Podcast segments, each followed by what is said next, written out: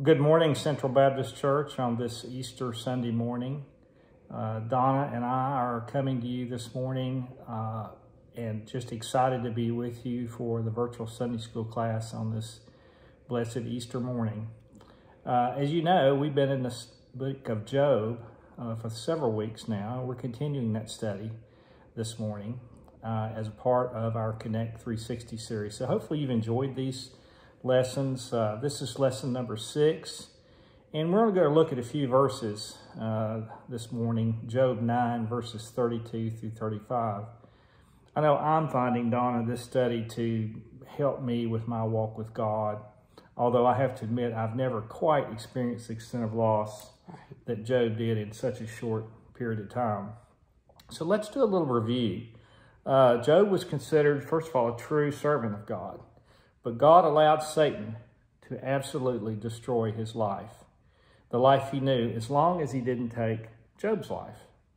He lost all of his family except his wife, all of his property, even his health.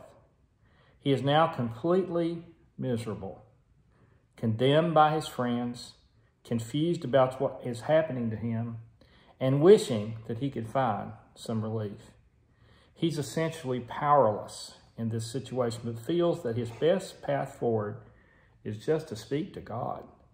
Let me read our verses. So if you'll turn in to Job to the ninth chapter, beginning in verse 32. He that is God is not a mere mortal like me, that I might answer him, that we might confront each other in court.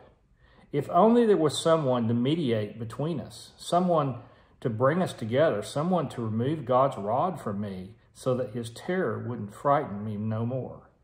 Then I would speak up without fear to him. But as it stands now, with me, I cannot. You know, Lee, as I read this scripture, I kept asking myself, what was it that Job wanted from God? He already felt that it wasn't his sin that had caused his problems.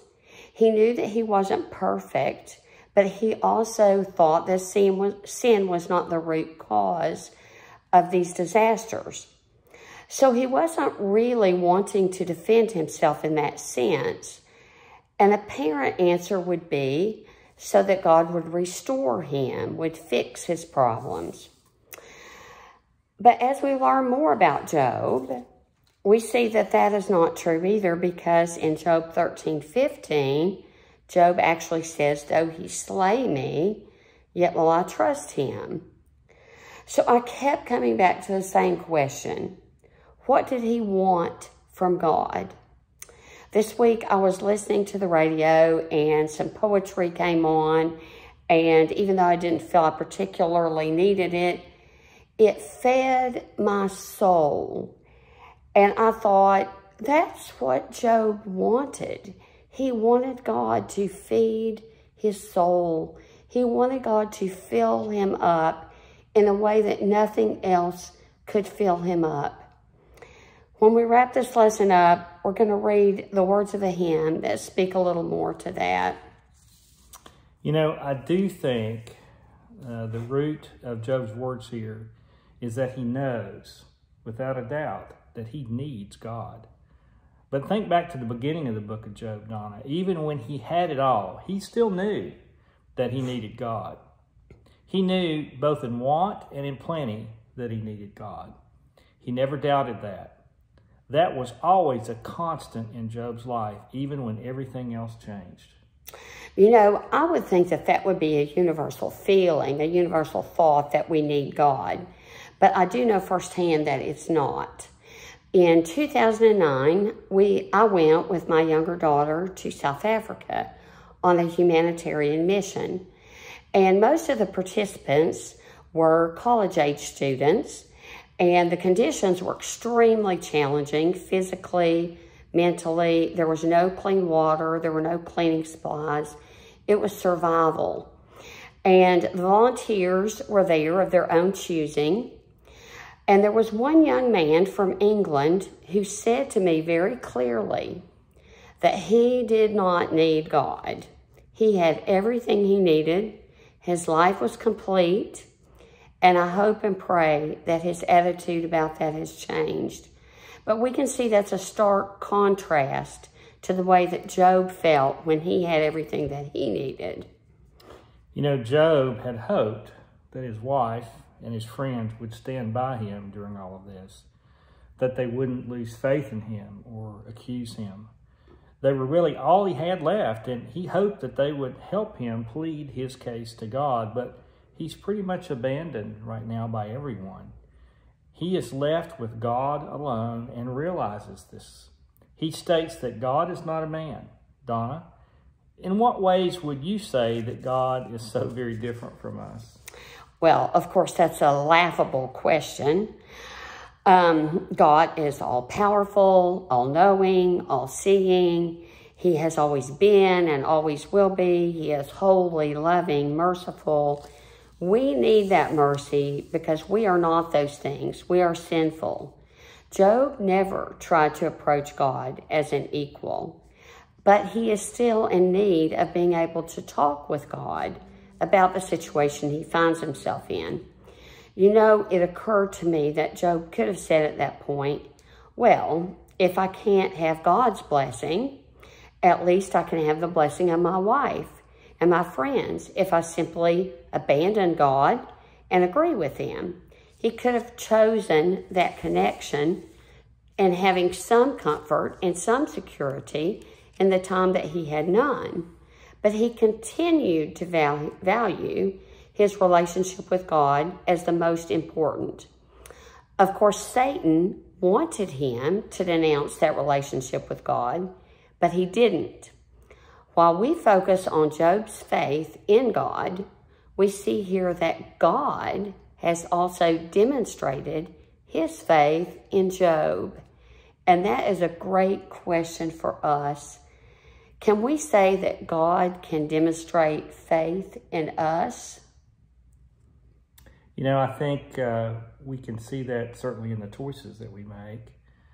Satan took everything away from Job except his life. There was nothing else that he could have taken that would have made him change his mind about God. Job was tested to a far greater extent than any of us have been tested, I might say. And yet people are always falling into Satan's traps for them. We can learn from Job that settling for other earthly relationships or things is not a good trade if we lose our relationship with God. You know, there's an old saying, everything and everyone has their price.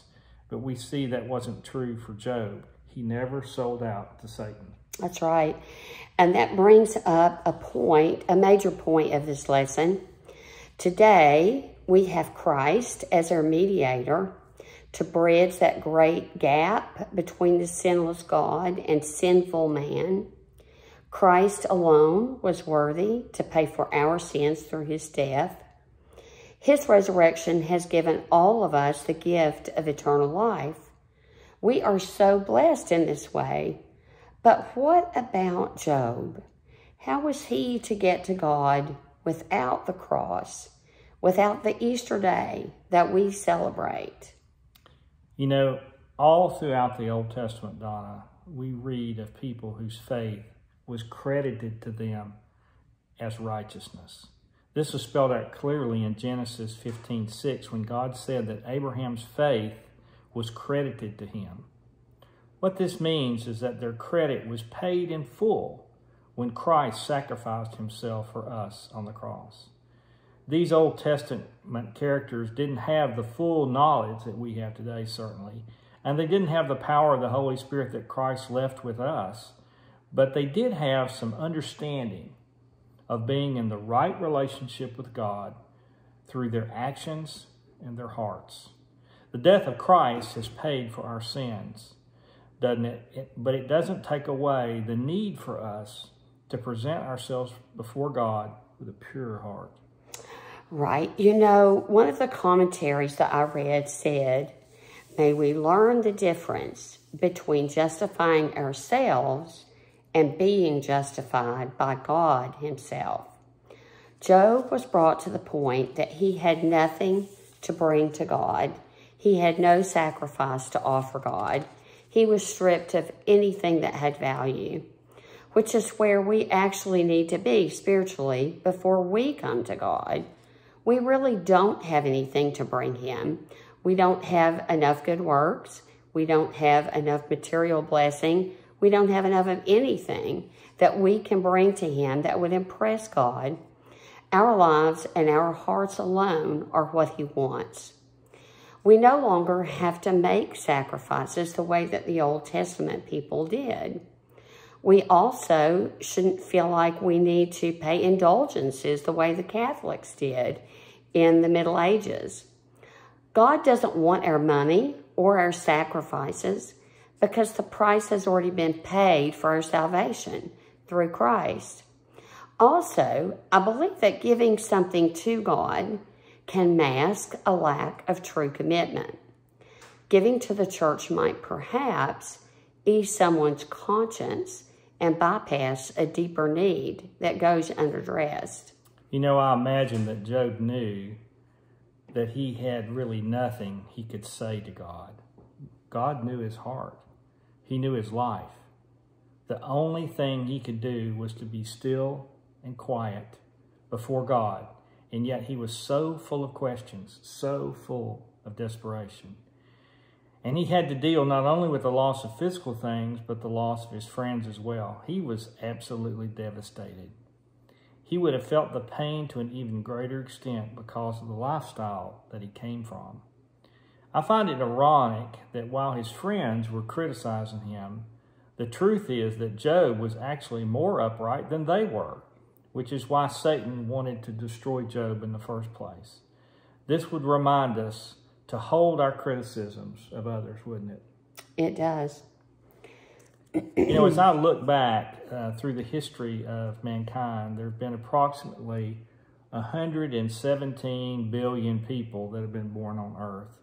Of course, that's a bit of a guesstimate, but every one of those persons is unique with a unique DNA, unique life circumstances, which is why we have no right to be uh, Bildad, uh, Elihu, Zophram, Ephraz to anyone.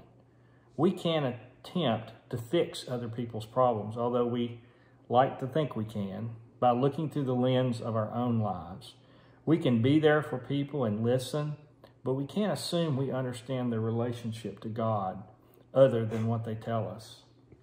Right. You know, um, I hear the word judging and judgment a lot in Christian circles, and it's a hot button for sure.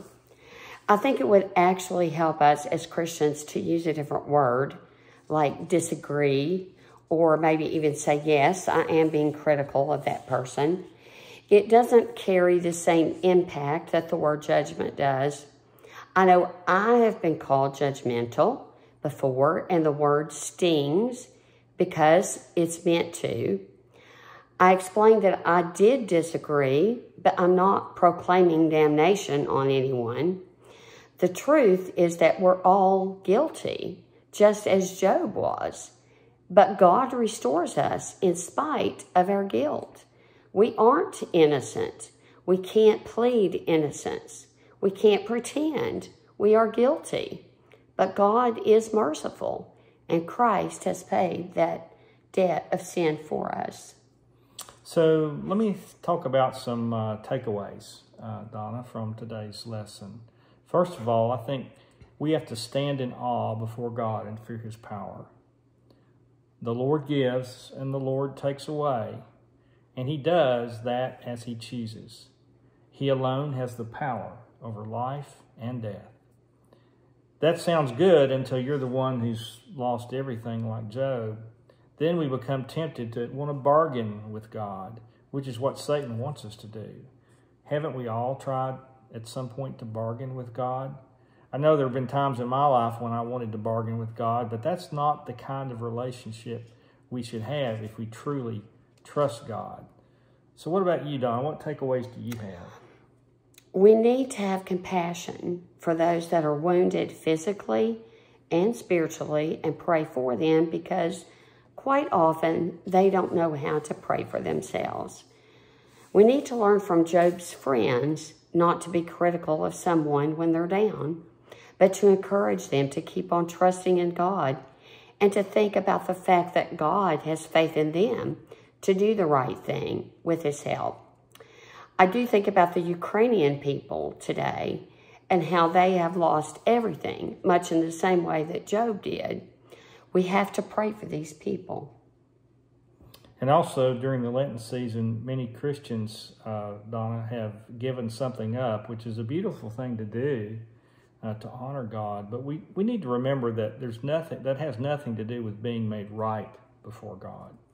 We are justified because of God's gift to us, Christ and Christ alone. I think we can also be reminded to be grateful of all the blessings that we have. We may not always have them, but when we do, they are a true gift from God, and we should be thankful for that. I'm going to close our Sunday school lesson this morning with the words from a song, and we can use that as, as our prayer. Before the throne of God above, I have a strong and perfect plea. A great high priest whose name is love, who ever lives and pleads for me. My name is graven on his hands, my name is written on his heart. I know that while in heaven he stands, no tongue can bid me thence depart. When Satan tempts me to despair and tells me of the guilt within, upward I look and see him there who made an end of all my sin. Because of the sinless Savior died, my sinful soul is counted free. For God the just is satisfied to look on him and pardon me.